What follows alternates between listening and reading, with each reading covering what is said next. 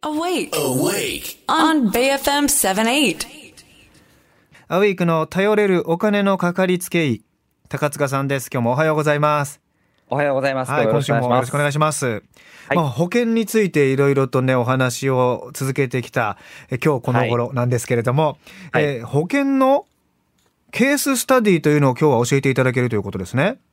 そうですね。まあ、あの、特に現役世代の方、まあ、リスナー層でもあると思いますので、はい。あの、具体的にちょっと商品絞ってやっていこうと思いまして、うん本日は 個人年金保険についてお話をしたいと思ってます。個人年金保険について、はい。えこれあの、よく聞いたことあるけど、内容を説明しようと思ったら難しかったりしますけどね。そうですね。うんあの、今、まあ、個人年金って、まだ普及も、まあ、もちろん行き届いてるとは行き届いてるんですけども、入りたい方はきっと入ってるんでしょうけど、うんまだまだ、そのメリット、デメリット知らないよという方もいらっしゃいますので、まあ、まとめてお話の方をしたいかなというふうに思います。はい。個人年金保険、まず役割としてははいどんなものになりますか、まあ、そもそもですね、公的年金とかはい、企業年金っていう、まあ、年金制度日本にあると思うんですけれども、やはり、こう、人生100年時代って言われていく中でもそうですし、老後、お金が足りなくなってしまうこともあるかもしれないので、まあ、事情として自分でお金を貯めていく手段の一つとして、まあ、はい用意されているものと考えていただくといいかと思います。はい、えー実際にはどういうものがあります？はい。えっと、まあ、具体的にはですね、個人年金保険っていうと、まあ、あの、例えば60歳とか、うん65歳とか、70歳とか、まあ、満期みたいなものを決めて入るんですけれども、まあ、そこまで一定の金額、1万円とか2万円とか、まあ、月7000円でもいいですけども、積み立てていって、まあ、そこまで一定の利率で運用していって、まあ、60歳とか65歳、決めた期日から一斉にこう、10年間とか5年間とか分けて、そこから年金で受け取っていくような商品になってます。はい。じゃあ自分で積み立てたものを、えーはい運用してもらって、ちょっとこう、運益が出た状態にすると。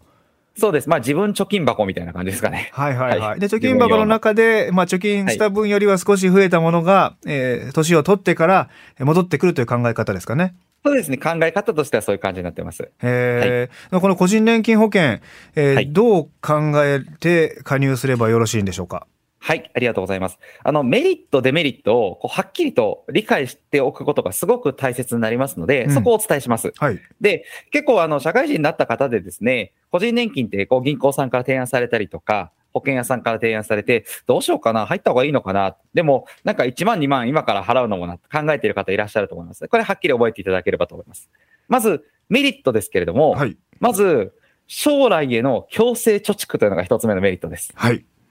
あの、やっぱりお金ってあると使っちゃうもんだという方も結構いらっしゃると思いますので、うんまあ月1万円とか、まあ例えば月2万円とか、あの、個人年金保険として入ることによって、強制的にそれが、まあないものとして忘れて、あの、お金を、まあ貯蓄していくことができますので、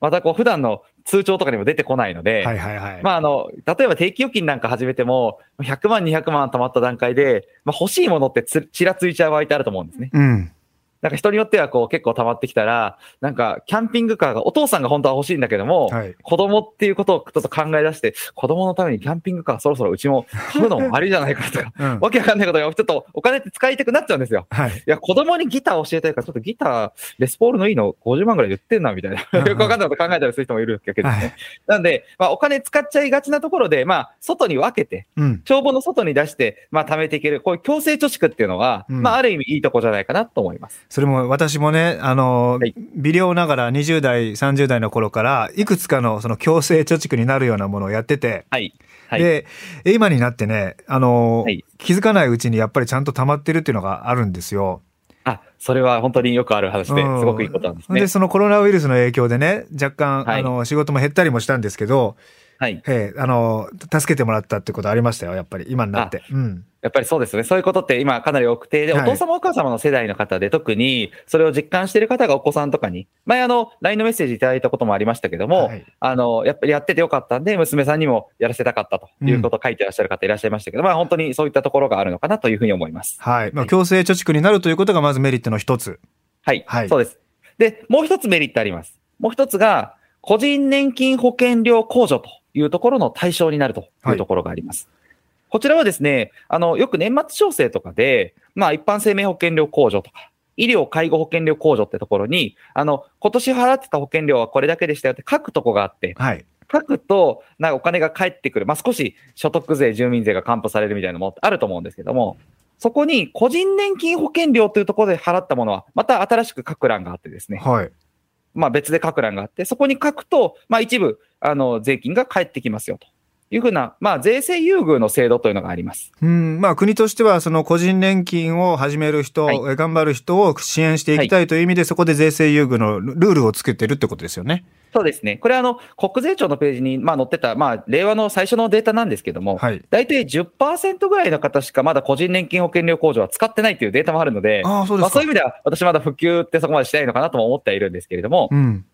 これ実は1年間に8万円以上払うと、はいもう満額の個人年金保険料控除を受けれるようになってます。あ、そうですか。はい。なので、月1万払っても、月2万払っても、返ってくる保険料控除って一緒なんですね。うんうんうん。なので、まあ、最大に控除を受けるのは、まあ、そういうプランがある会社、ない会社あると思いますけども、月々7000円ぐらい払うと、もう満額の控除を受けれます。そうですね。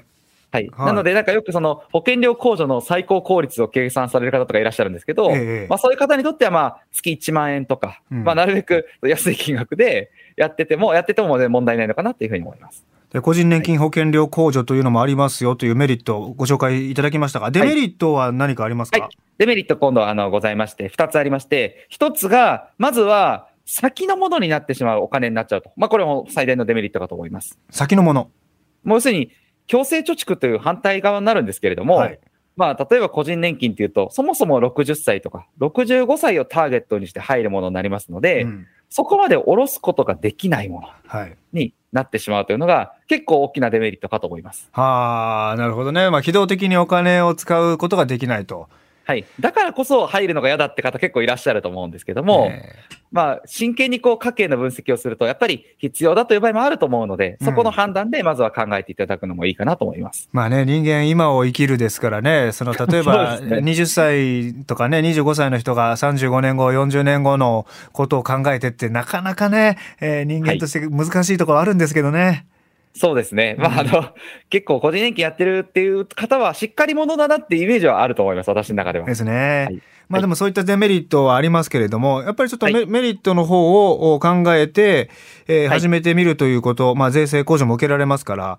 はい。えーそれをちょっとよく考えてみたらどうかなということでしょうね。はい。で、もう一つ、これ、あの、デメリット、それに関連することありまして、ああるんですね。はい。あります。実は、先のものだからこそ、うん。インフレとかに対応しなきゃいけないってとこも結構あるんですよ。ああ、そっか。はい。なので、意外とその個人年金も、円建てのものといえば、米ドルベースのものみたいなものあるんですけれども、ん米ドルベースのものでさえ、やっぱりこう、保険会社さんって皆さんが入れ入れたお金を大体公社債っていうですね、硬いもので運用することになってますので、はい。そんなにですね、すごい大きく増えるわけではないんですよ。うんうん。特に円のものだと20年やってトントンとか、そんなものも結構あるかもしれません。はい。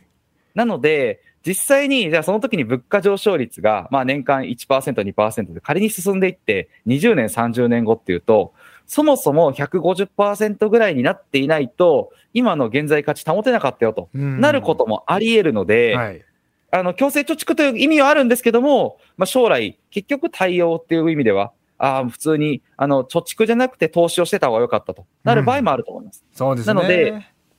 投資という選択肢も持っている方にとっては、個人年金保険は、あの、まあ、デメリットの部分が目立つ商品にななる場合もあるかもしれません。うん。まあ、個人年金保険も含めて、保険というのはお金を使って加入するものだけど、帰ってくる時もお金ですもんね。そ投資というのははいお金を商品だったり、他のものに変えるわけですから、そうです。ええなので、おお金のあインフレ価値がに対応す、ね。そうです。対応させていくとかができるんですけど、うそこがちょっと弱さなので、うんその辺も、まあ、本当は知っていくことが大事ですけど、まあ、あの、わかる範囲で、自分のリテラシーの範囲で、まあ、個人年金保険利用するのもありになってくるかと思うと。そんな感じですかね。はい、えー個人年金保険のメリットとデメリット今日は教えていただきました。はいアウェイクのポッドキャストや高塚さんの YouTube お金の教育チャンネルでは今日の放送とかこれまでの放送を聞き直すことができますのでぜひチェックしてみてください。はい。フィナンシャルクリエイト代表取締役高塚智博さんでした。また来週もよろしくお願いします。はい。よろしくお願いいたします。どうもありがとうございました。ありがとうございます。